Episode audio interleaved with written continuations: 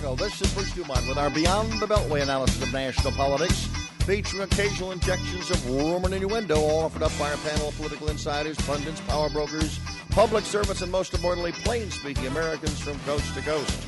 Tonight, featuring commentary by Patrick Cotter, Hermene Hartman, Joe Morris, and Chris Robling.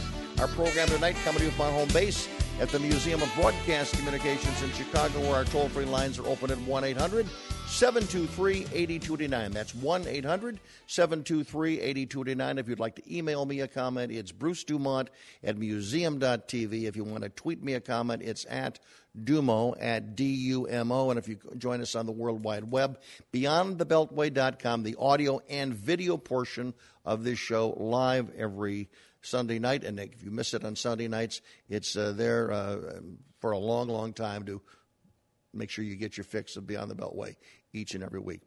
Um, the country again is shocked because of a shooting this afternoon. 28 people dead uh, in Texas, and Kenny Rehmeyer who's a talk show host on KLBJ, who is on the air in KLBJ in Austin, Texas, before and after us every Sunday night. Joins us. Kenny, thank you very much for being with us. I know this afternoon the police have identified the shooter. He's 26 years old. He is dead. We're not going to identify him this evening because I don't think people that do these things need to be uh, uh, celebrityized in any particular way. What is the latest that you know as to any cause or any action uh, regarding this horrible shooting uh, this afternoon in Sutherland Springs in Wilson County, which is about 30 miles southeast of San Antonio. Yeah, Bruce, thanks. Uh, Governor Abbott and local authorities just uh, completed a news conference right before airtime, so I'll give you the absolute latest from the governor and the local officials.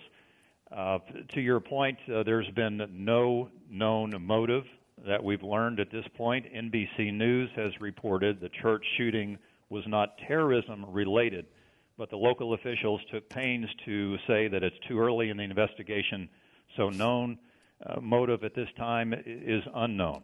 Uh, here's what the governor told us, Bruce. The alleged shooter, and I'm with you on not identifying these guys. We don't want to give them the notoriety. So even though it's a name has been out there on social media throughout the afternoon, I'm with you. We're not going to uh, say any names at this point. The governor told us the alleged shooter was observed around 11:20 Central Time this morning at a gas station across the street from the church. He was observed to be dressed in all black. At that point, he crossed the street, entered the church shooting. The weapon was identified as a Ruger AR type rifle. Uh, there, it's unknown how many people were in the church. The confirmed deceased we have from the governor was a total of, of 26. There are 20 plus injured and uh, and receiving treatment at area hospitals. The victims, uh, dead and injured, range in age from age 5 to age 72. Of injured, minor injuries to severe injuries, and everything in between. Uh, the shooter apparently shot up the church with so many dead and injured. He left the church, was engaged outside the church by a local resident. It's unknown if uh, if he was shot at that time. Uh, there were 23 deceased in the church, two deceased outside of the church, and one who has since died receiving treatment at medical facilities. So, upon leaving the church, the guy fled uh, in a in a vehicle of some kind. Only about five miles away, he ran off the road into a field, and this was at about the Wilson uh, County line, Guadalupe County line, right in that vicinity. Um, and that's where he was found deceased, unknown if if the engagement with the local resident, law enforcement, or if he took his own life. Those are details we don't have at this point, Bruce. The uh, after every one of these incidents, uh, we talk about what what could prevent it. Uh, there doesn't appear to be anything at the moment that would prevent it. But you have been on the air on KLBJ in Austin, Texas, uh, uh, you know, for the last couple of hours. What has been the general tone of your callers reacting to this a tragedy in their own backyard? Well, I will tell you that I, I purposely screened out, and we did not uh, take any kind of gun control related calls or anything of that nature. I was simply trying to follow the fluid investigation, the, the breaking developments, and, and give that information to our listeners. I will tell you what I said on the air, which is a couple of things. I know anecdotally of area churches who take security measures on a weekly basis at their worship services. I'm not going to say which churches and I'm not going to say what they do. Uh, we do know that uh, some of the larger churches, and by the way, this was a very small church in a very small town, south southeast of San Antonio, about 400 some people in the community. Uh, we've been told on average a worship service around 50 people or so in attendance. So it's unlikely they had anybody in terms of professional security or anything like that. But we know larger churches have had uh, professional security measures, and we also know that there are some parishioners or some congregants in some churches who are uh, armed with concealed carry licenses here in Texas. That would not be. Yeah uh, surprise. Kenny, let me ask you a question. Joe Morris is here. He is a Republican. He is the uh, former Assistant uh, Deputy U.S. Attorney General of the United States during the Reagan administration. He has a question for you. Yes, sir. Kenny, picking up on, on your pointing out what a small town this was and how, how far outside of San Antonio this was, what can you tell us about the medical services, the hospitals and the like that were available to survivors? Clearly, from, from what you've told us, there were people who were shot and survived. Uh, I know that I- San Antonio has some large hospitals, including, uh, if I'm not mistaken, a large army, a military hospital that undoubtedly has some expertise in yep. dealing with gunshot victims. So is Brooke. What, what, can, what can you tell us about the medical care that the victims, the survivors, have been receiving? The governor said in the news conference moments ago that an emergency medical team that came in from San Antonio to assist for the very reason that you mentioned, because in a very small community, not a lot of medical resources available. So he said an emergency medical task force came up from San Antonio.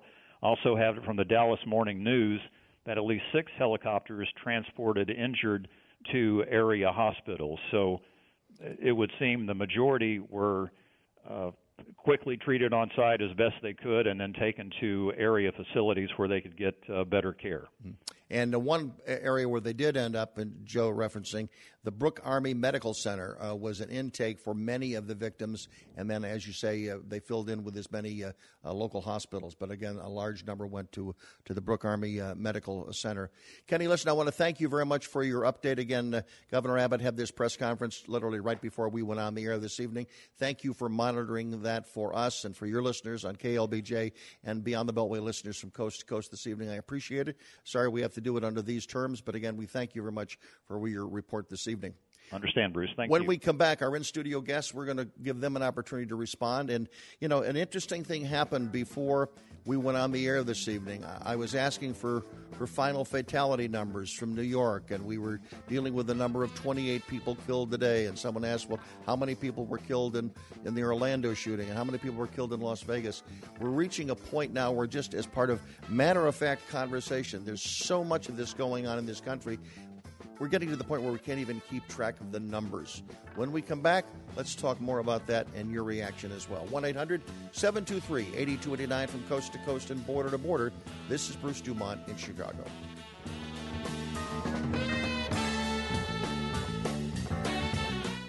Bruce Dumont back in Chicago. Thank you very much uh, for joining us. And I want to spend a, a, a few minutes talking, uh, following up on, on Kenny Bremeyer's report. Uh, Patrick Cotter is one of our guests this evening, former assistant U.S. attorney uh, in, in New York, primarily working in the Brooklyn, Queens, uh, Long Island area. Uh, Patrick, what, what's your response to the question? You, you, were the, you were one of those, we were all participating in the numbers game, trying to figure out how many people have been killed just in the last three or four months, let alone, you know, week. Yeah. What's your take on everything that's going on? One, again, we also put this in context. We have a you know uh, Sutherland Springs, Texas, rural. We have New York City. We have ISIS. We have this guy. We don't know anything about this guy. It doesn't appear to be racially motivated in any way. But what's your take on everything that's going on? Well, I, I have two immediate thoughts. One is that the world has become so small uh, through uh, modern media, the internet, all of that. Uh, everybody is everywhere. Everybody can participate in any movement. Whatever craziness you're into or interested in, you can find on the internet. So, some some Uber driver from Passaic, New Jersey, uh, decides one day he's now part of ISIS. And he goes and he takes a van and he mows down eight people riding their bikes in New York City. And some guy in Sutherland, Texas, uh, is watching what we're all watching mass shootings all the time. And he decides in his twisted little head that he wants to be one of those guys. Eh, there was a time not so long ago where the world was a little different. People in small towns didn't get all the news, and, and they didn't, you didn't have people in New Jersey joining. Uh, international terrorist organizations based in the Middle East. So I think I think it's it's it's uh, one of the darker consequences of globalization and, and modern media. Chris Robling also joins us, a WGN television political analyst, a regular guest on this program. Your reaction, Chris? Well, it's just uh, horrific and terribly sad, and I can't imagine those 25 families or the 25 families of the, the folks uh, who were injured. I heard, I heard uh, our correspondent mention a child, five years old, who was shot. It's inconceivable. And I, you know, I think back. I'm old enough to remember when we learned. I think on a Sunday morning of of, of Richard Speck and what he had done, mm-hmm. and the horror that that evoked throughout the entire community and indeed the entire country yeah. and eventually the world. And um, by today's standards, I, who knows what that would evoke? Uh, I'm just stunned and so sad for the for the people who are victimized and their, and their loved ones. Hermene Hartman, publisher of N'DIGO Magazine. Your reaction, Hermaine? Well, we need to do something with gun control. I mean, we, this is happening too frequent. Uh, it's it's just too often, and as you pointed out, it's New York riding your bike. If we can't be safe in church, give me a break. Where where can we be safe? Uh, you talked about people going to church now with guns. I know of uh, churches here in Chicago, some of the larger churches, they have a whole security force. That's a sad, that's sad commentary. And I think if, if, if we don't do something about gun control now, I mean, what are we waiting for? Joe Morris? We're waiting for something that gun con- some problem that gun control can solve, and it doesn't seem that this situation could have been solved by gun control, and certainly the, the madman behind the wheel of a truck in New York City cannot be solved by gun control. Um, I, I, think um, uh, Mr. Cotter's got his f- finger on something important here.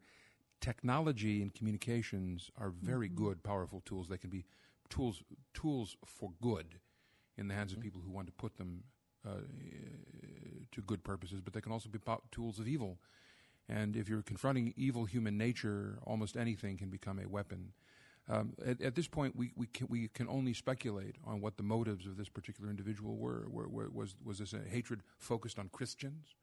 Was, was this, was this a, a, hatred focused merely on humans? Was there some personal grievance at work here that, of which we know nothing at this time? But, but Hermene is right about the, the fact that wherever people gather and gather under an identity, Mm-hmm. Uh, they put themselves in jeopardy of somebody who hates them for the reason of that identity. I'm Jewish. My synagogue spends an enormous amount of money on a security program. We hire right. uh, armed guards, uh, uh, off-duty police officers from various departments, and so on to mount seven days a week. Uh, the, the, Pulse nightclub in Orlando had they had armed guards protecting uh, the gay dancers and and patrons. We're all, but but, every, we, one of the one of the common denominators here is even even the was referenced by Kenny is that some of those people in Texas and the, the parishioners, they may have been packing. It's, it's, they, they can do that in Texas. They can do it virtually anywhere now. So we don't know yet whether they had guns. But, but the point is, one person or even two persons with a gun against someone with an automatic weapon, as this appears to be the case. And, that's and with, the and big intentionality and with a plan. Right, that's right, and with a plan. I mean, that's that's part of the, you know, the the, so, the disconnect here. So we're all soft targets and and uh, Joe and Hermene are right. When we, we gather, we're we're creating uh, a vulnerability. Okay, and um, and so you get back to the individual and what his situation was, as Joe refers. And you know, I, I, I think about our society, and I think about the strength of our families. I think about you know, who knew this guy, uh, who cared about him, if anybody, and maybe nobody cared about him. But you know, what, where are those elements of society to uh, sort of identify folks who have got problems and to start dealing with that in whatever way, uh, you know, at a family what, level or at a I guess clinical question, level, what have you? what can we do then? Because I, I was listening to Governor Abbott, and, and and the president even tweeted out, you know, our hearts go out to the people of the Sutherland Springs, and the governor made the same comment. I mean, the, these are the obligatory uh, things that are done by rote now. Whenever th- things like this happen, how do we get beyond that? Because I think what Hermene is talking about, where is the outrage? I mean, you know, th- there there was outrage when a racist walked into a church in South Carolina and slaughtered primarily almost all African Americans in church.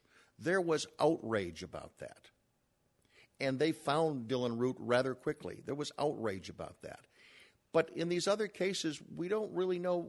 We don't know much about the motivation. Nobody can tell us too much more about, you know, the, the, the guy in, in Las Vegas. I mean, he seemed to be he was he was a, a, millionaire, maybe even a multimillionaire. Had had you know at least the the appearance of, of success. And what you know, we don't really know what triggers. And, and, and Republicans frequently, and some Democrats, they like to come back and talk about there's mental illness. Well, in all these cases, I think there's some degree of mental illness. But how do you, how do you deal with a mental illness before somebody pulls a trigger? In a free society. Well, and where do you direct, in a free society, where do you direct your preemptive outrage? Right. Um, outrage, is, outrage is a good thing if you know that there is something wicked you can identify with specificity and try to root it out or educate against it or suppress it or arrest it or interdict it. What's your answer to that question, Joe? To, to what, what's the question? The, the question is uh, how early how early should there be some intervention or exploratory studies or medical treatments or testing, or whatever? I mean, do, do we, we don't know anything about this case. I'm talking about generically speaking. But could we say that if there were testing, let's say in grammar school, can we identify people earlier? I, I, I am not, I am not prepared to trade in my civil liberties for that level of protection. If, I, if, if, if, okay. if, that, if safety is that important to me, I don't deserve to be a free person. I think, I think that ex- danger is the price you pay for living in a free society, in a free, in a free country. Uh, I, I, want to live in a country where people are free to argue openly about issues, to disagree, uh, to gather, uh, to gather uh, for peaceful purposes, uh, but to gather for controversial purposes. That freedom means a lot. And it, it, it, to, to, to try to identify in the, cra- in the cradle uh, what, what kinds of children have propensities to be um, uh, criminal and smother them in the cradle or, or find some way to redirect them or seize control of them, I think is, is a totalitarianism that we are not prepared to accept. Remain. Bruce, the only, the only pattern that you see when you see these studies is that these people are usually loners. That's, that's really the only thing you see. You, and they have a gun. And they and they have a gun. Okay. A and in most and in most cases, they have access they have legal access to a gun. To a gun. And this guy, you know, the, the, the, legal uh, access. I think we have to separate the ISIS terrorists a little bit.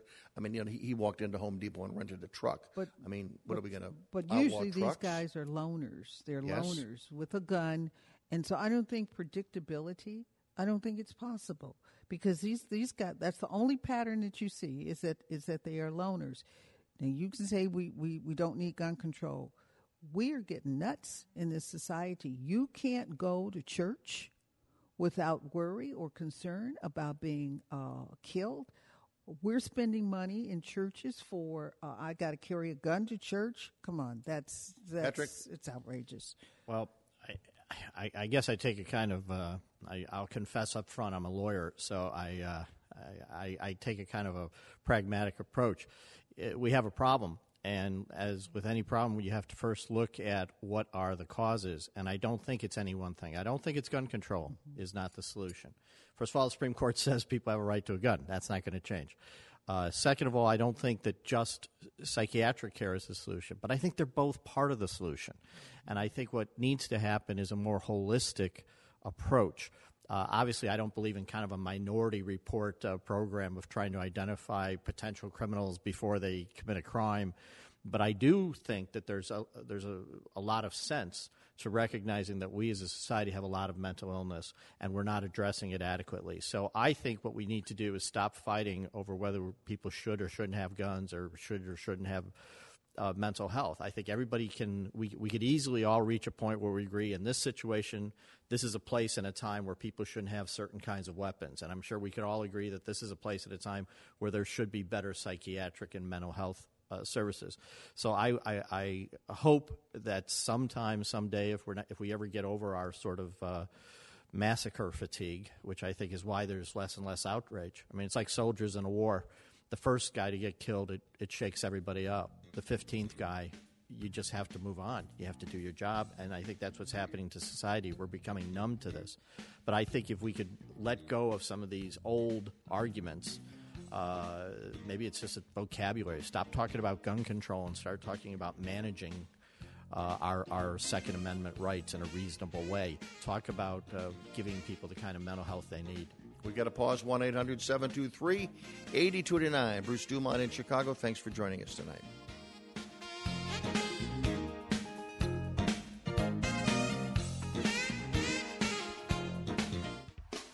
Live from Chicago, it's Saturday Night Live, The Experience.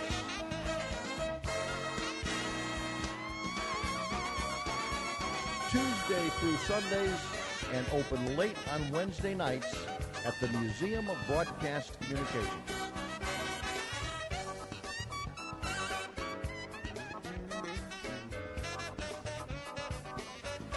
Order tickets at museum.tv. The events in Texas obviously have uh, forced us uh, to focus on that in a couple of segments uh, on the broadcast this evening.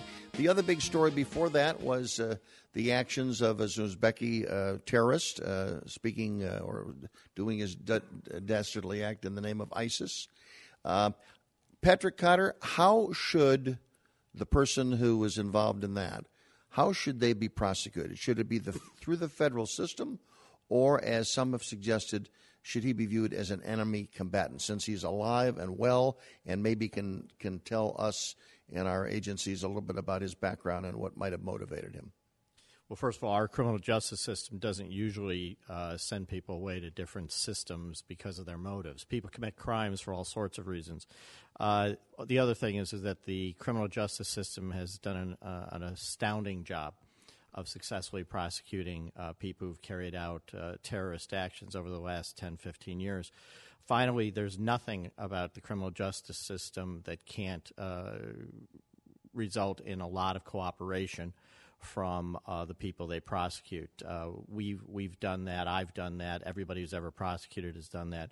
And finally, I am very much opposed to the idea of uh, granting these um, people uh, the status of an enemy, enemy combatant. That's exactly what they want.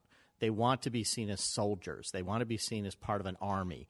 They are criminals. They are thugs. They are they are vicious criminals who should be prosecuted like all the other vicious criminals we prosecute. Um, and I think it would be a terrible mistake to send the message to every enemy of America in the, in the world that if you come here, we're going to treat you like a soldier. We're going to treat you like an enemy combatant and give you that kind of status. I don't think they deserve it and they shouldn't get it. Joe Morris. I, I agree with that. Enemy combatant status is something that ought to attach to behavior on a, on a battlefield. We don't want to send a message that we view the United States of America, the homeland, as we say these days, as, as, as, a battlefield. There's a third option. Senator Graham is wrong. You made a big point today. Senator Graham basically said that the, the, the Trump Justice Department was acting just like the Obama Justice Department in the treatment of the Uzbeki uh, uh, guy in New York. And I would hope it's acting just as the George W. Bush J- Justice Department or the George H.W. Bush Justice Department, the Clinton Justice Department, or, or my, the Reagan Justice Department in, in doing what a Justice Department should do. And that includes considering a third option – which is no federal prosecution whatsoever, but leaving it to the state to prosecute. This was, there, were, there were a bundle of state crimes, New York state crimes that were committed. New York state authorities are perfectly competent to investigate the matter. There are excellent prosecutors in the state of New York and excellent laws of the state of New York that control this matter. A serious, serious consideration ought to be given as whether or not it needs to be prosecuted at the state or the federal level, or conceivably both. But the, the, the, certainly the pros, pros, pros, prospect of state prosecution for state crimes should not be ruled out. Chris Robling? Well, I think this is an. I, I, I have nothing to add on the legal question because jurisdiction is their is their métier. But I want to say, uh, internationally, you know, ISIS has got an arc of uh, development and growth, and then and then sort of, I think, a a, a halcyon period, and then a, a decline. And we're certainly into a decline now that has been precipitated by a more aggressive uh, uh determination by a variety of international actors to focus on rooting it out in areas where it actually has uh, jurisdiction, to get back to that name. Um, and, and, and that denies it this sort of caliphate. And so ISIS, which is sort of seeking its own level, is now back onto the internet, actively trying to get people to go out there and to do these uh, individual attacks, which I think is important that we don't call lone wolf attacks because they're not lone wolf attacks. No. These individuals are acting in concert with something, a, a community they perceive virtually from their interaction on the internet, and it is a uh, it is a, a at a, a minimum, and, and, we don't know enough to rule out the possibility that there was there were deeper uh, right, and and that has come up in the case of the, the this latest New York incident. But uh, in some respects, and this is no comfort whatsoever to the loved ones in New York, to whom our hearts go out. But in some respects, the fact that they are reduced to this kind of thing indicates their their decay curve and their growing weakness.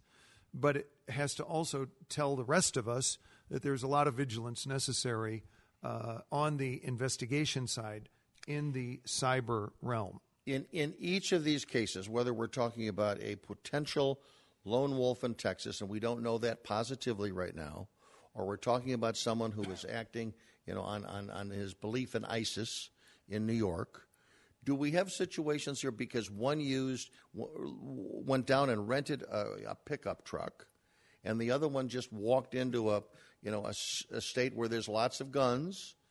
Uh, are we talking about something that's going to happen just again and again, and there really is no significant way to stop it? And every success that we have on the battlefield is going to result as, as, they are fighting for, for hearts and minds. If we are defeating them on the battlefield, they're going to be they're going to be renting trucks and, and, and running down people, whether it's in Paris or Nice or or you know Copenhagen or, or Chicago or New York. And, and we're and we as a society are becoming very blasé to them. I mean, we're reporting these things almost every other week. I know, and, and we're not reporting. But can we? But but is there anything we can do about but it? Yes, I mean, it is. You can't ban you keep, trucks. You keep saying don't don't do gun control, but I'm talking about I'm talking about trucks. I'm talking about people that wield machetes, You're not gonna knives. What- what's what's yeah, happening in, in London? We have there's a- been there's been probably more people killed, knives. bombs and everything there else. is a mantra that you hear all the time. Uh, for example, here here in Chicago on the CTA, the Chicago Transit Authority. If you see something, say something. It, people, airports coast to coast, you hear this. If you see something, say something. Pumped over the loudspeaker system all the time. Uh, the, the, if you see something, you say something. Doctrine permeates our society these days. Uh, there have been recent controversies in Chicago, in New York, in California about the f- misreporting or failure to report or failure to acknowledge reports of child abuse. Um, f- f- people failing to recognize and failing to report sex abuse and so forth. Because we have not yet come to grips with what, if you say something, if you see something, say something means. That is, how, when the information is received, it should be processed. Harvey Weinstein knows that. Well, he's learning something about it, but we're, we're, it's a jerry rig thing being, Right. being being invented and cobbled together as we, as we watch. Um, here, here, there's a huge scandal in Illinois uh, going on right now about failures to report child abuse, deaths of children that result when people who know something fail to say something, or people who, who know something and say something are fail, uh, don't are not heard by the authorities who Yeah. should be should be listening to them. We, we need to get better at processing the saying something and what's done when something is said in a way that is, is respectful of civil liberties, but is but is uh, uh, results in efficient protection of people who need to be protected. We we, Yes. do, we talk about politics on the show, and and and you know I think this is where Trump, if you put aside the partisanship and the rancor that overtakes Washington in so many conversations, we need an administration, whether it was Hillary's administration right now or Donald Trump's administration or you know uh, Patrick's, whoever is president at this moment, needs to be looking at how these folks are screened, and and what are we actually learning about these people, and what type of descriptions are we uh, um, compiling about these individuals and their background and their proclivities. People don't have a constitutional right just to come to the United States. We have a right to decide which immigrants to accept. And, and that's inviolable. And we have not really, putting all partisanship aside, I think you could say for the last eight or 10 or 12 years, who knows how exacting those reviews have been. Patrick, uh, With all due respect, I think that completely misses the point. Uh, the guy in New York uh, has been here ten years. Uh, any any vetting that would have been done of him ten years ago wouldn't have found anything. Um, the guy in, in Texas who we're talking about, he was born here. The issue is, in my opinion, if we're talking about terrorism, I mean, obviously you can't protect yourself from a crazy person who you know wakes up one day and takes a gun and attacks a church. But I think we have to start thinking about ourselves in a much more realistically war mode. We are in a, in a war against terrorism, and it it touches on your point that that saying, if you see something, say something. You know where that started? That was in London in World War II. Right. And that's because they needed people to be looking out for that. And I think Americans need to start realizing that we are in a war against terrorism and we have to take that at- attitude.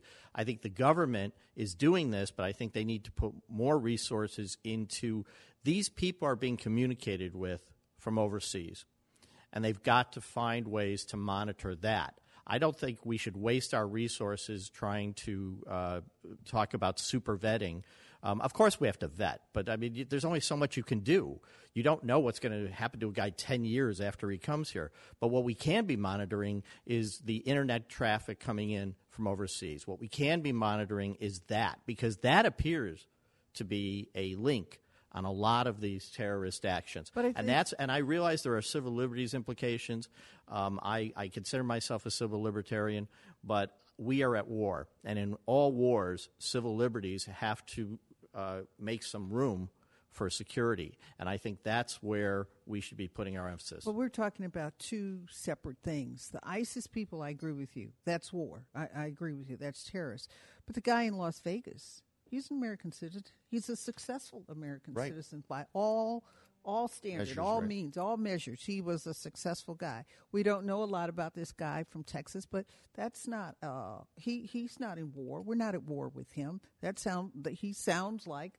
Uh, an American citizen Yeah. who went crazy Well, for well, whatever one, whatever one size reason was. won't fit all of this. That's right. Well, And- that's, right. right. It's not either. It's not either or. No, no. It's a lot Two of separate both things. Joe? Well, uh, so so if if we're if we're going to hive off the the, the sort of the domestic uh, madness uh, cases, uh, there is a there is a variety of if you see something, say something that, that that's applicable there. That is to say, along the way, family, teachers, uh, spouses, others need to be attentive to possibilities of danger and.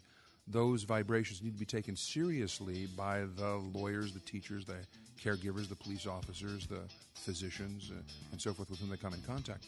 But but Patrick has, has opened, uh, I think, a door to a really important conversation. I agree we need to have. And we're going to have it right after these messages. Don't go away. 1 800 723 8028. A very important conversation coming up. Joe's going to ask the question to Patrick when we come back. I'm Bruce Dumont. Thanks for joining us tonight.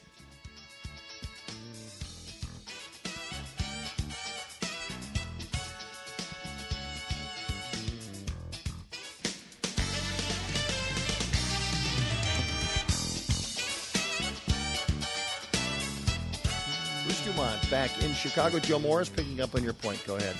Uh, Patrick pointed out that there's a lot of information that comes into this country from overseas by the internet and other channels uh, from people with whom we're at war, trying to stimulate people in this country to take, take up that cause.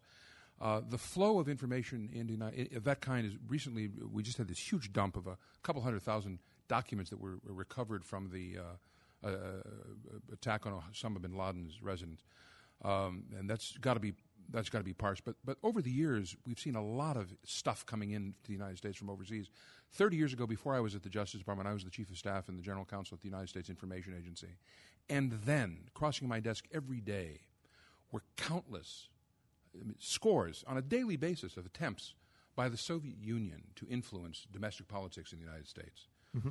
We saw disinformation, misinformation campaigns of all kinds posing as the media of the day. We didn't have an internet, we didn't have social media, but we had people posing as authentic news reporters when they weren't. A- lot of our domestic politics in the last year or two have been roiled by the question of the extent to which the Soviet successors, the Russian government, have been trying to influence American politics. I tell you, Bruce, they have been, and they have been doing it for decades, and they haven't stopped. They, they did it with John Adams at the beginning of the 19th century. And if you know a thing about Russian history, you know, I mean, uh, Potemkin, who worked for Catherine the Great, uh, was doing it in Poland. I mean, uh, Gregory Potemkin had four different foreign policies Okay.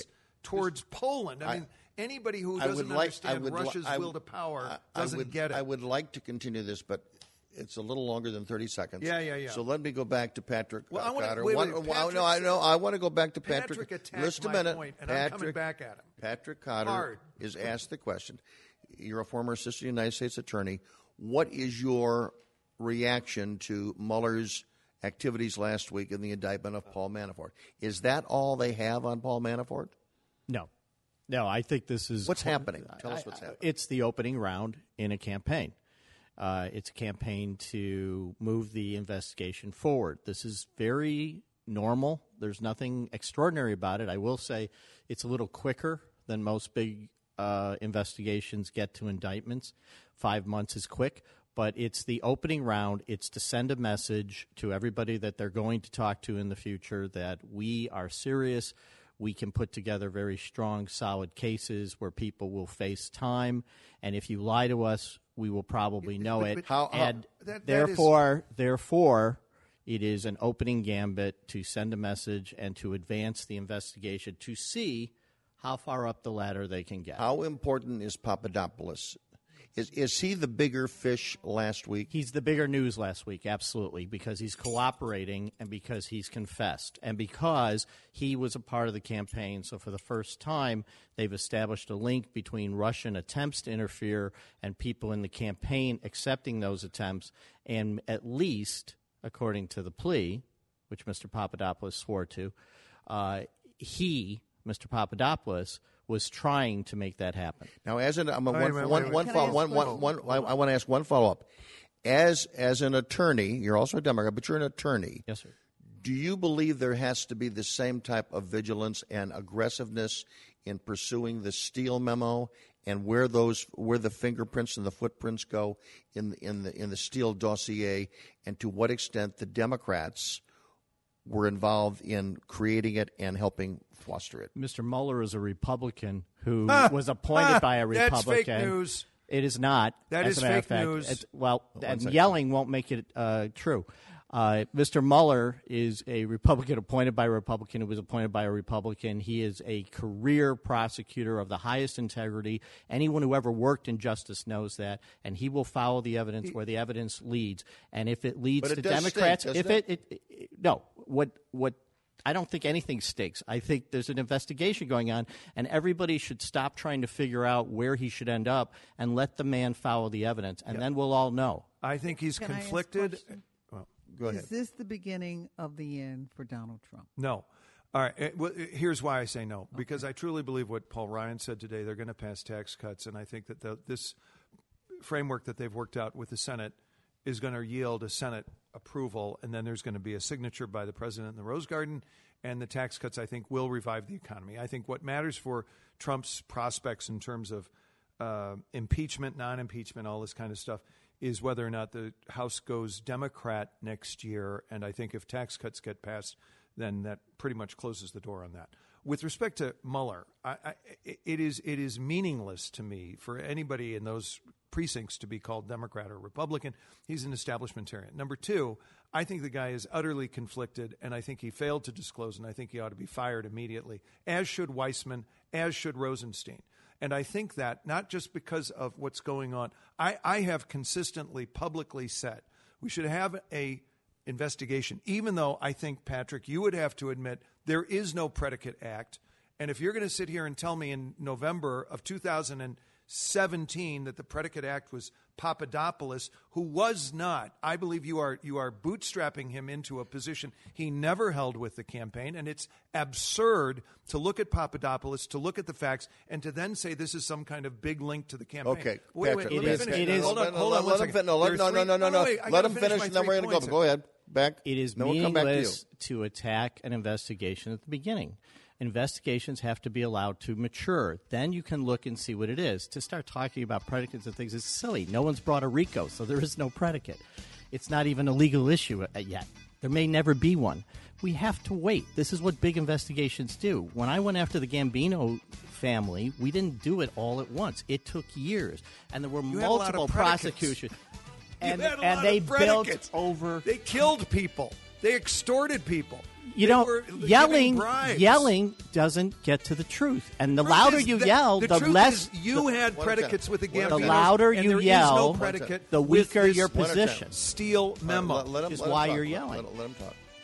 The point is 30 seconds. all criminal investigations have to be given time to develop. Once an indictment comes down and we see the final indictments, you can attack the indictments. But to talk about weaknesses Wrong. and indictments that haven't been brought yet is meaningless. It's a pointless point. No, if On Patrick note- is right, if the that note- people are not conflicted, these note, guys are conflicted. Chris, Chris, on that note of disagreement, we're going to say farewell with you for hour number one of our show. I'm Bruce Dumont. Thanks for joining us tonight. More to come.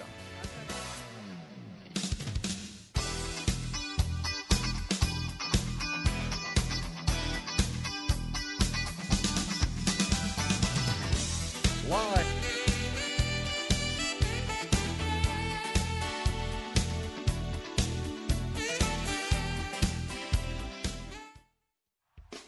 Live from Chicago, it's Saturday Night Live, The Experience.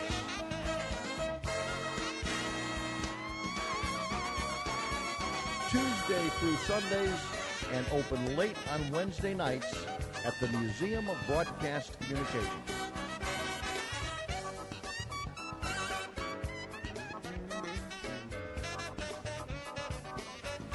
Order tickets at museum.tv.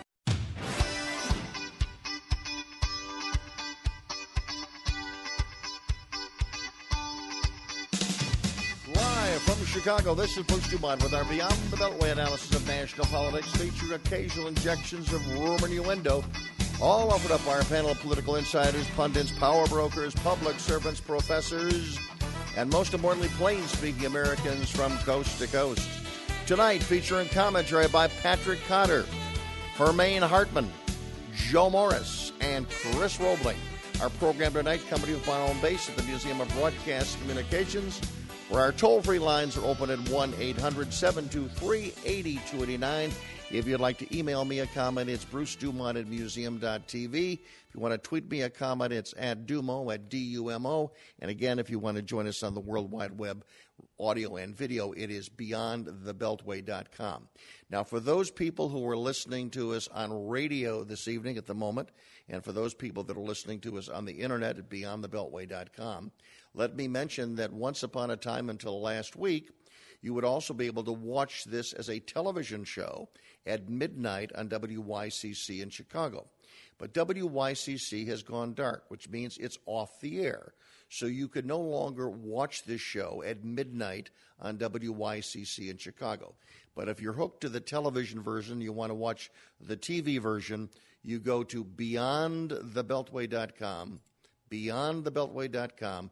You can watch and listen to the show live every Sunday night, and you can also go to that website and you can watch and listen to it whenever you want. So beyondthebeltway.com, if you are compelled to see what we're talking about in addition to listening to us on America's great radio stations, go to the website beyondthebeltway.com. And again, if you live in the Chicagoland area, you will also be able to watch us the following week on Comcast Cable. Hopefully, I've not confused anybody, uh, but uh, I want everybody, if you want to see what we look like, that's how you do it.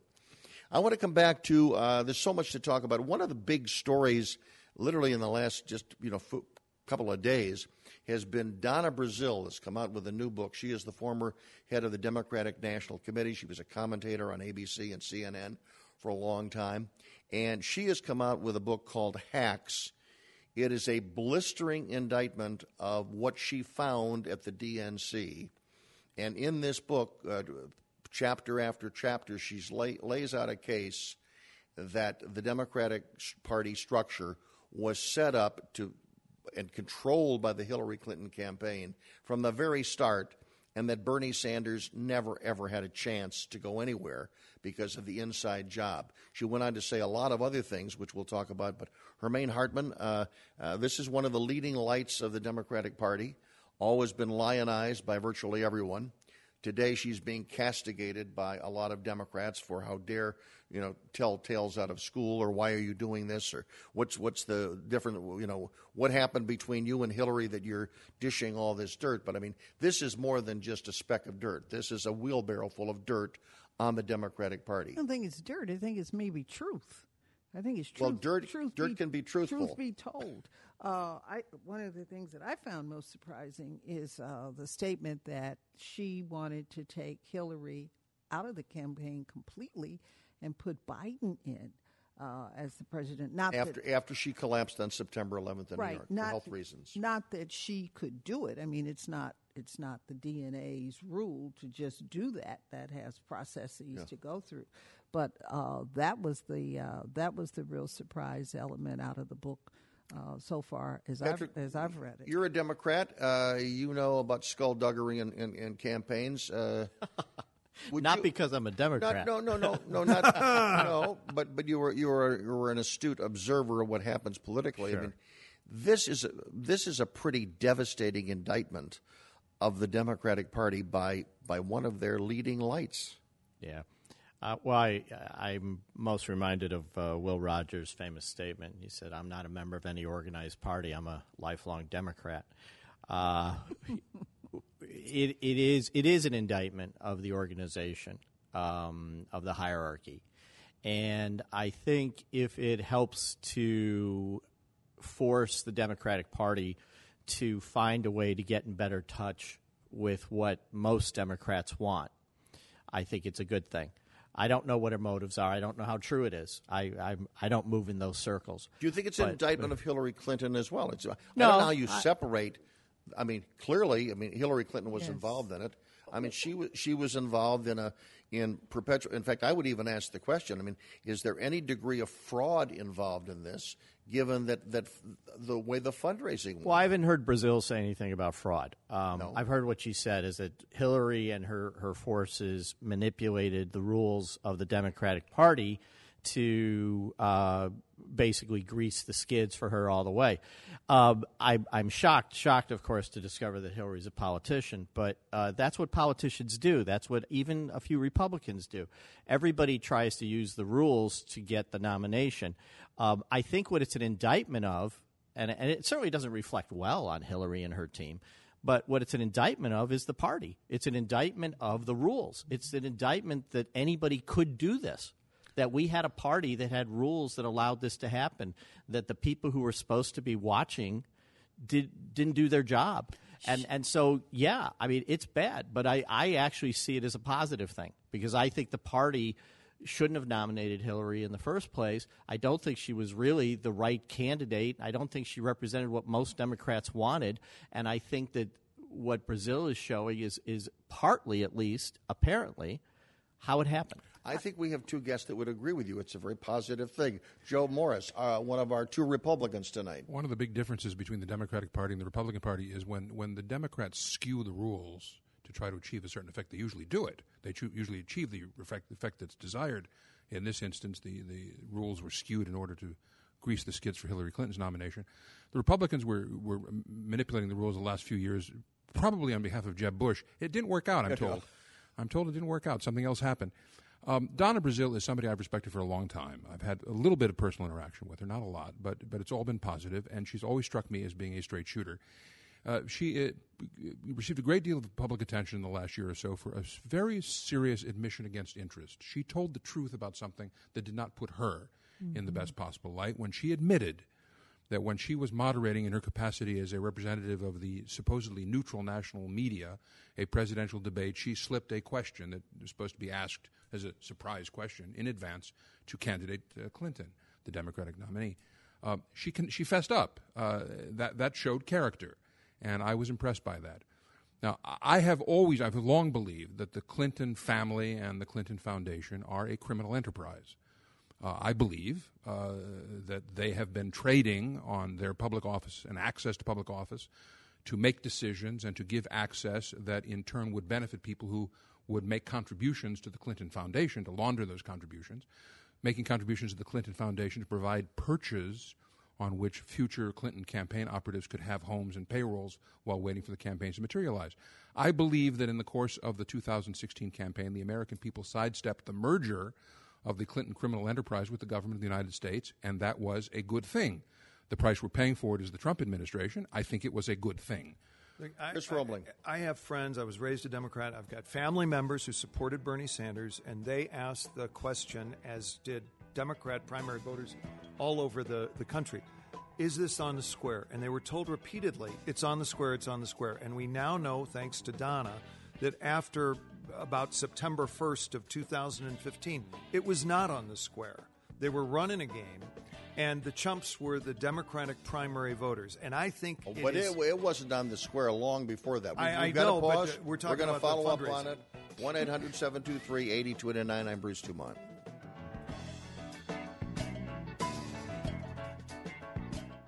Bruce Dumont back in Chicago. A question to, to our Democrats. Uh, this new, new, book by uh, Donna Brazile called Hacks. Um, is it is it really a, a death knell to the party? Is it a stake? I mean, we, we know the Democratic Party is getting over the, uh, the, the combative nature of the primary. Hillary wins the primary, she loses the election, disappoints a lot of people. The, the Bernie Sanders people were saying throughout the campaign they thought the campaign was rigged, and now the former head of the DNC acknowledges in a book that it really was rigged. So the anger out there is, is got to be just in, incredibly deep. And how does the Democratic Party put itself back together again? Because I would think that with this book as their manifesto, they literally could drive a stake through the, the Hillary Clinton wing of the party. Get rid of them all. You could do and so the so the party becomes more progressive, more left. And and in doing so, does it end up in a majoritarian position or does it end up feeling feeling their oats because they control a party that may not be able to win a national election? Bruce, let me suggest something. You could do the same thing with Trump. The Republican Party is destroyed too. Bush is. No, it's not. Yes, it Let, is. us talk about the Democratic. Wait, wait, let's talk wait. about the Democratic because you're an expert in the Democratic Party. Oh, really? Oh, okay. Let me give you an arch. I think American politics is being reset in both parties. Trump didn't win because he was Republican. Trump won because Right. he was a reality TV guy. That's why he won. Trump won because of algorithms. That's why he won. Hillary lost the election. It could have been. It was. It was. If it was skid, it wasn't. It didn't. It didn't work in her favor. Bernie probably would have been a better candidate because he was the antithesis of Trump. I agree. Okay, whereas Hillary was as old school as old school could get. She was a traditional Democrat. Okay, I thought, I thought at one point that women would galvanize for Hillary on, you know, the first woman president. That didn't that didn't happen. Hillary made some mistakes along the way. I would dare say one mistake was uh, not including Bill Clinton in the campaign more than than than, than she did. But I think a second really huge mistake was she gathered black women who had lost their children in uh, some horrific um, acts. They were killed by policemen. They were killed by drive-by shootings, and paraded them. They were props. they were props. And it was like they were trophies. It was like there was something very uh, significant and called them women of the movement. What movement? Are you talking about killing black boys on the street? Is that was that the movement? I never did get that. That was insulting. It was disrespectful it was hurtful and it was like what the hell is this what When are you doing When you're putting, when I say you, I mean Democrats, when they're trying to put the pieces of the party back together again, the dynamic that I see out of this book is you have a respected, longtime leader, uh, leading light of the Democratic Party, donna brazile Donna Brazile. She writes a book and she spills all the beans. And and and the and I saw it on the TV shows today. The the Clinton apologists, they're questioning her motive. Why did she do this? Uh, she why you know why did she turn on the party? Again, they don't like the messenger, so they're they're going to shoot the messenger right now. But in doing so, and this is a dynamic that exists within the party. What does it do to the African American vote within the Democratic Party, the most loyal part of the party? What does it do to black women in the Democratic Party? How do they view white women in the Democratic Party? And do they look at Donna Brazile's indictment as being somewhat racially charged in any way at all? At all? black women look at it as How do black women charged. view the fact that here here is someone who is African American. She's a woman. She has she is giving us her truth. We don't know if it's the truth. She's giving us her truth. It is it's a significant part of history now as to what happened in the 2016 election, one of the most cataclysmic elections in the history of the country. And now you have an African American woman saying basically her predecessors, Hillary Clinton, Debbie Wasserman Schultz, Robbie Mook, and the Clinton establishment, they were out to, to rig the election and, and push Bernie Sanders out of the way. How, is there a racial component to this as far as how people will react to it? That's a great question. I don't think so. Donna Brazile comes from her rise uh, at the national level was from the Jesse Jackson campaign, mm-hmm. right? You you do remember that, yes. all right? So Donna got to the the, the top of the heap uh, as a Democrat. I think people will look her, look at her as a Democrat, but Donna Donna is very straightforward. Uh, no chasers. Donna gives it to you straight. I think we're looking at a true a true story. I don't think it'll be racial. I don't think it'll. I don't think it'll be racial. I, I, I have no idea whether it'll be racial or not. But I, you I, do know, but you do know that within the Democratic Party, you do have splinters between the way white people look at some things and the way black people well, look at some things. references you play plantation politics, and I think Donna has spoken to that. She referenced in the book that somehow at one point they, she thought that they were treating her like a slave that they were treating like like like Oh. like she. I, I don't know whether For she those specifically who have mentioned inside Robbie Mook, but some she of talked. these she campaigns, talked that's about, about true. She talked about the Brooklyn folks, the folks in Brooklyn, which is the headquarters of Hillary Clinton. How about the They were- Chicago they, were, they were they were treating her like a like a slave. the the thing I wanted to say is that I think that um, we all have seen many examples of institutions, bigger and smaller, uh, where the entire uh, administration that's been in power for a long time uh, is is destroyed by a scandal and defeat and and lack of success. And uh, the solution is always, frankly, the same. You have to throw the scoundrels out. You have to start over. You have to redefine who you are. And I think what the Democratic Party proved in 16 is that we had lost our way. We didn't have a vision. We had a, a candidate who felt entitled, who had a lot of powerful friends, and who ran the organization. And, and that became our, our campaign. Instead of ideas, we had, we had somebody who, who felt they were owed it. By the way, I let me think just we let have me, to let have me- ideas. Let me just interject. Yeah. That mo that the Democrats that you just that you just defined, that's the mo the Republicans used for years. They used it for John McCain. They used it for Bob Dole. Whose whose ever turn was next. Wh- Right. uh, It was supposed to be Jeb Bush this year, and the Republicans said the hell with it. Right. And the Democrats wanted to say the hell with it if they voted for Bernie Sanders, but again, the election was rigged. I, them. I agree with you completely, and my point is just this: is that I think that at least the Democrats. I don't know what the Republicans will do. I don't know what lessons they'll take from 16, but I, I know what the Democrats have to do if they want to be successful. They have to uh, throw these people out. They have to stop living in the past. They have to actually come up with a vision and try to sell it to the American people. Now, maybe it'll work, maybe it won't. I don't Does know. it include Nancy Pelosi?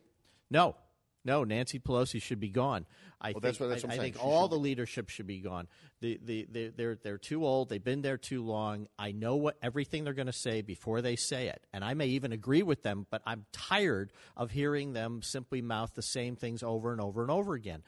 It is there are plenty of younger people in Congress who are ready to step forward. There's people like Diana DeGette in Colorado who's who's been there forever, and she is brilliant and smart and funny and sharp, and she can't get a minute on TV because there's no way to get in front of a camera when Nancy's around.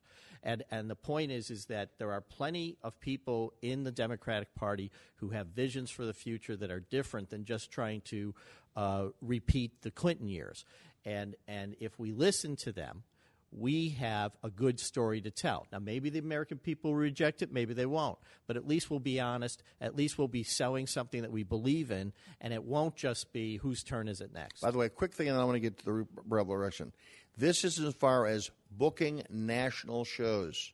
If you're the booker of a national talk show, I'm talking about Meet the Press, Face the Nation, you generally you you want the biggest member of the party.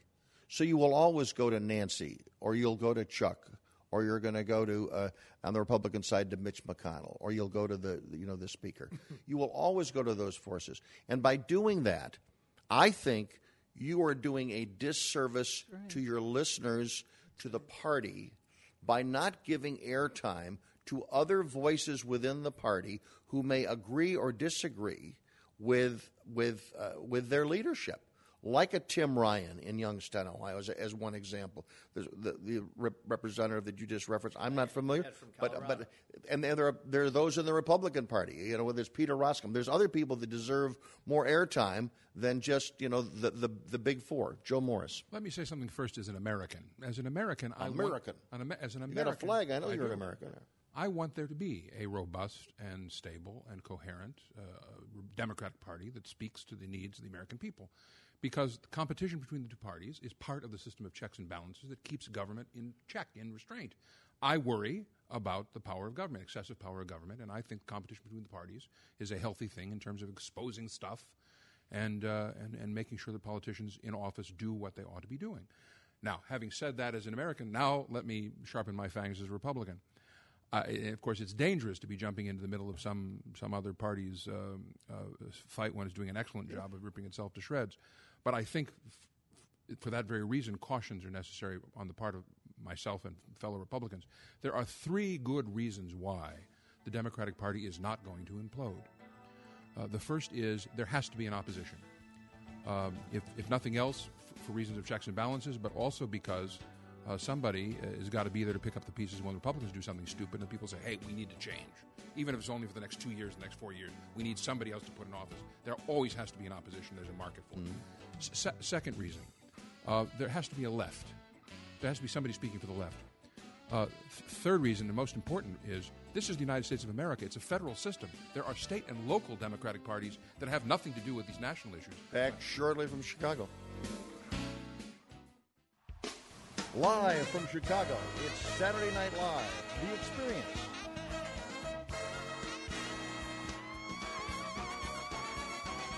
Tuesday through Sundays and open late on Wednesday nights at the Museum of Broadcast Communications.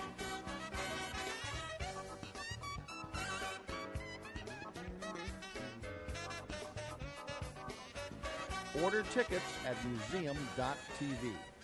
Bruce Dumont back in Chicago. Uh, and uh, during the break, Hermene uh, Hartman wanted to make a point. Uh, we were talking about the Democratic Party and uh, Donna Brazile's uh, book and her revelations. And one of the things I was saying is that uh, one of the things the Democrats have done, and they need to stop, uh, is play plantation politics. And that just that that needs to cease. And I think that has contributed maybe to some downfall. How have they done it in your view?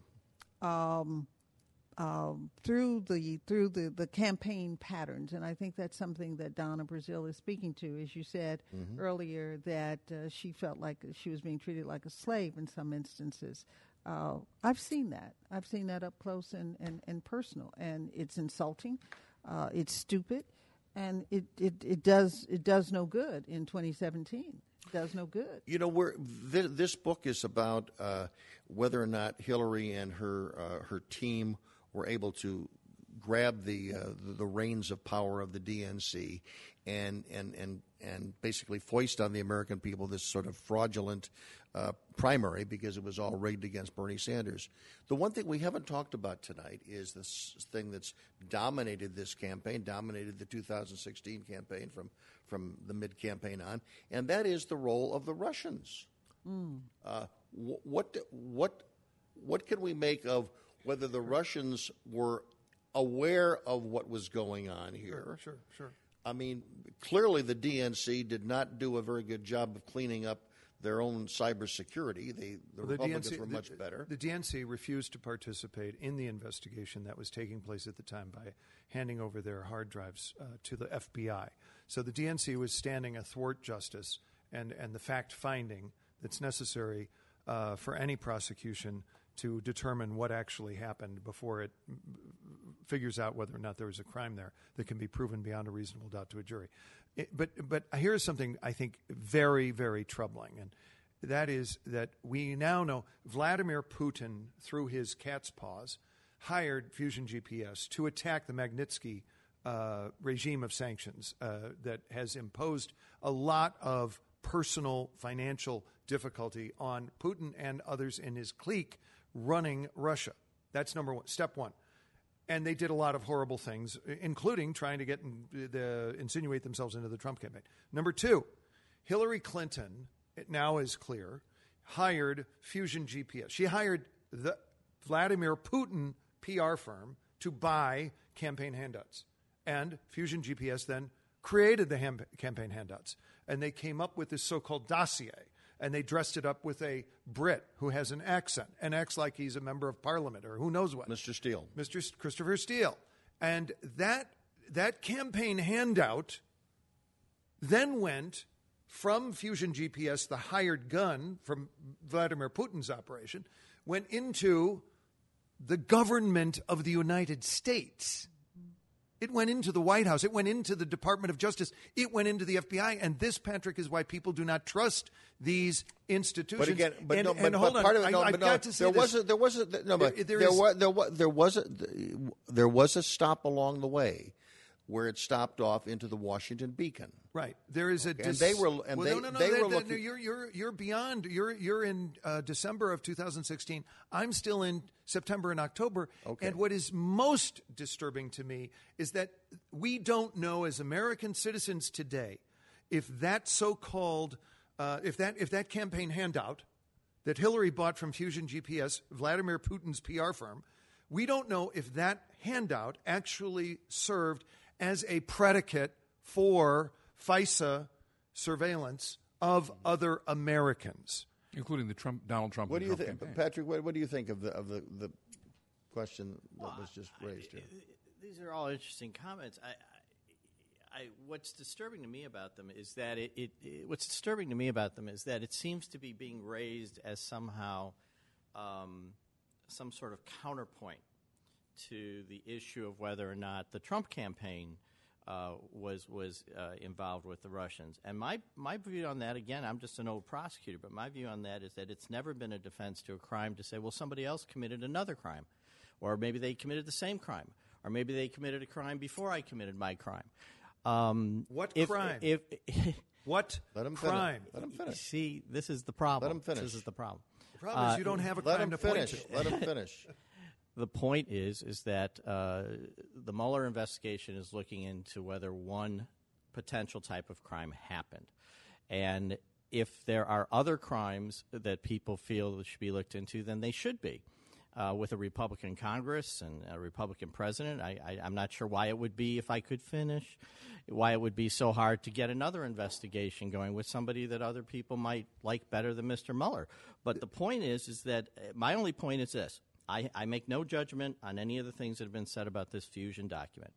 Um, but I, I do make this point that when I hear people talking about that as some sort of rebuttal or some sort of way of undermining the Mueller, and I do, and I'm not saying here tonight, but I've Thank heard you. it many Thank times. It- it- that's why you're welcome. Uh, the the point is is that it has often been raised in the media as some sort of a rebuttal to the Mueller investigation, which I don't think it is. Look, it, it, I, I believe this stuff has got to be vouchsafed to the American people. And I think that the Mueller thing has got to be seen in the context of Mueller's personal history and that of a guy nobody's ever heard of named Andrew Weissmann, who used to be the head of the so called ethics department at the Obama uh, Justice Department. And then a, a guy named Rod Rosenstein, who was the U.S. attorney in Maryland. Now, there was a, nobody wants to hear this, and I'm just going to go real quick. There was a one company crime wave that took place out of Bethesda, Maryland in 2009 and 2010. It was the, the investigation. We had a confidential informant. We, the United States of America, had a con- confidential informant who was participating in this with the knowledge of Mueller's FBI. And when it came time to prosecute that, that story and that all of that evidence was suppressed so that Hillary Clinton and the reset and Barack Obama could have Putin for the reset. It is impossible for Mueller to view anything involving Russia today and the Clintons without knowing of his own personal stake in the outcome One- of that investigation. one therefore, other- he's conflicted. Therefore, he has to go. One other one other point here, because you've tried to bury him a couple of times tonight. One other point that is a common denominator is whether it is the Clinton campaign looking for dirt on Donald Trump and hiring someone to come up with a dossier, or Donald Trump or his sons or somebody going to get dirt on Hillary Clinton. It is not surprising, and no one should be shocked that anyone running for political office will try to have their operatives get dirt on the opposition. That's politics 101. You do that. So the, the, the, the point that both sides did it may very well be the case that maybe both sides did do it. Now the dossier, I want to be clear. I want to get a clarification.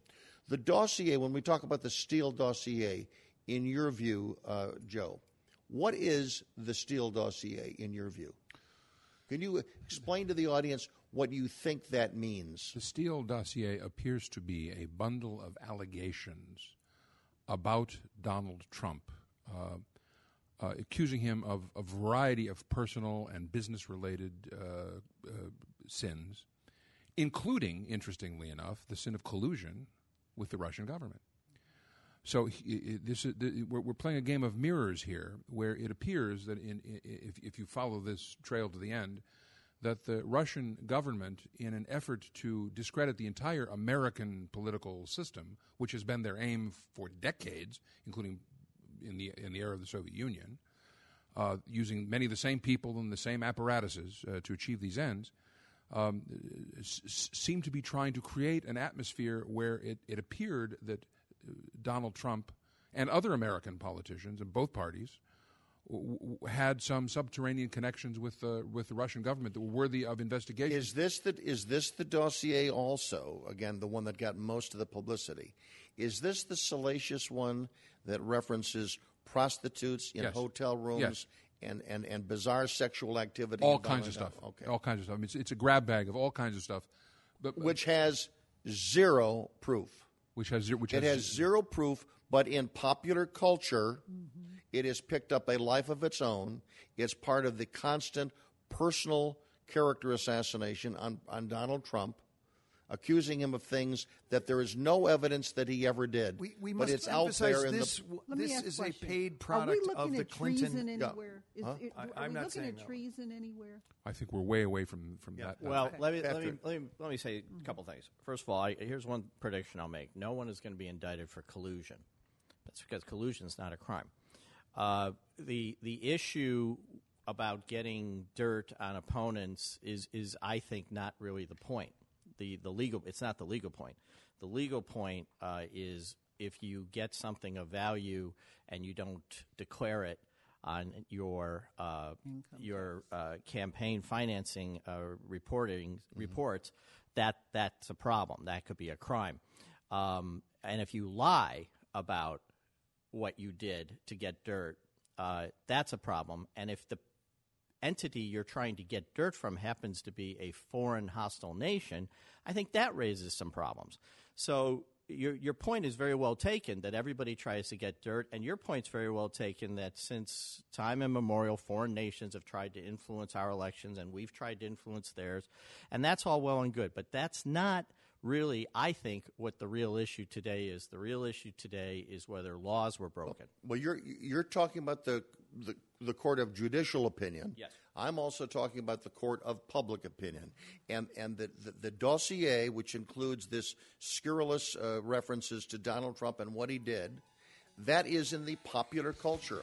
Late night comedians talk about it all the time. Saturday Night Live did a whole segment about it. I mean, the the the, the smearing of Donald Trump based on what was in those things, and we now know that th- that dossier, the fingerprints of that dossier go right back to Hillary Clinton.